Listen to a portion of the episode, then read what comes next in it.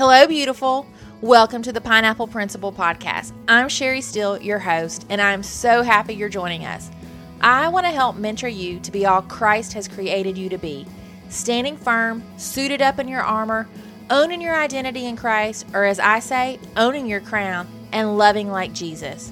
If what you hear encourages, uplifts, and makes you want to dig deeper into your relationship with Jesus, make sure to hit that subscribe button where you listen to podcasts.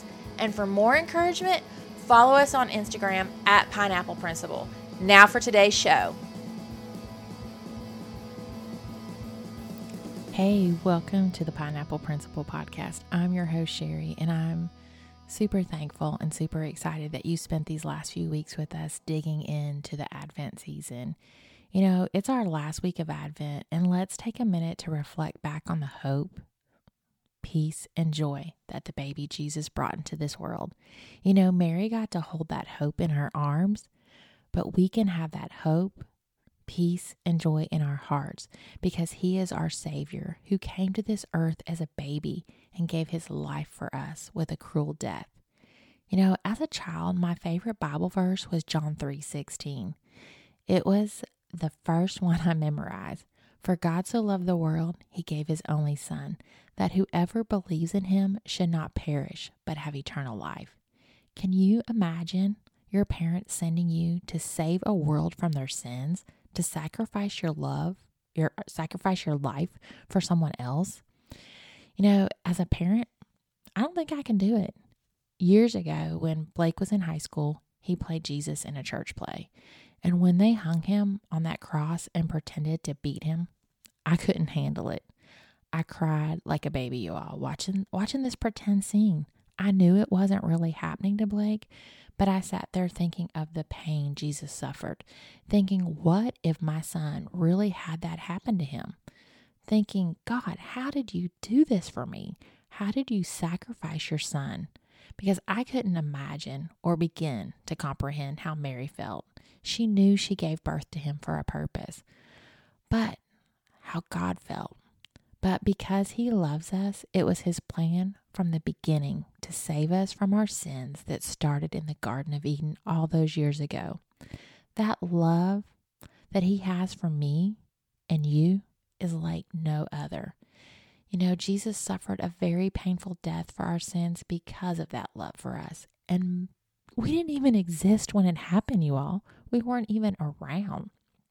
His love, it is unfailing. It is steadfast, unchanging, comforting, merciful, and He showed it by His death. And it's still today He gives it to us through the Holy Spirit. It's all found in the Scriptures. Psalms thirty-six seven, how precious is your unfailing love. Psalms eighty-six fifteen, but you, O Lord, you are a God merciful and gracious, slow to anger and abounding in steadfast love and faithfulness. John three sixteen, like I already read, He gave His only Son.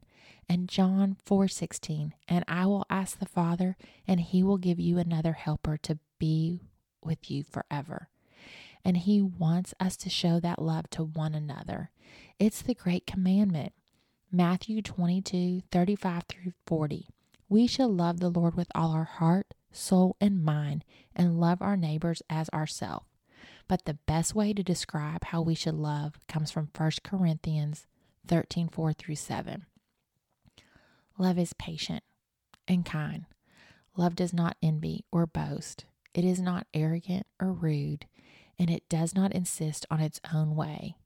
It is not irritable. Yeah, ouch. I get irritable, irritable, but you know, God never gets irritated with me and all my mess ups.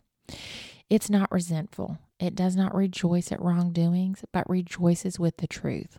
Love bears all things, believes all things, hopes all things, endures all things. That's the type of love we should have for others. A love like Jesus. You know, it seems the last couple of years we've had more conflict, more hurt and pain than others. You know, I've said it's been rough, but not bad, because God has blessed our family in so many ways.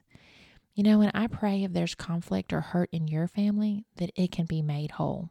And I want to encourage you to share God's great love story with your family. Talk about it. Remember, God used shepherds who were thought of as the lowest of people back then to share the good news so he can use you. And I want to encourage you to use the verses from First Corinthians thirteen to live by each day, remembering how God loved you to send his only son to die for you before you were even born. And take time this week leading up to Christmas on Saturday to reflect on how that love for us not only came in the birth of Jesus, but because of that love, his return for us any day now. Merry Christmas. We hope today's show encouraged you and gave you a few aha moments and have you digging deeper into your relationship with Jesus. Make sure to check out the show notes for any scriptures or books we mention. And thanks so much for listening. We have a new podcast every Tuesday, so make sure you hit that subscribe button so you never miss an episode.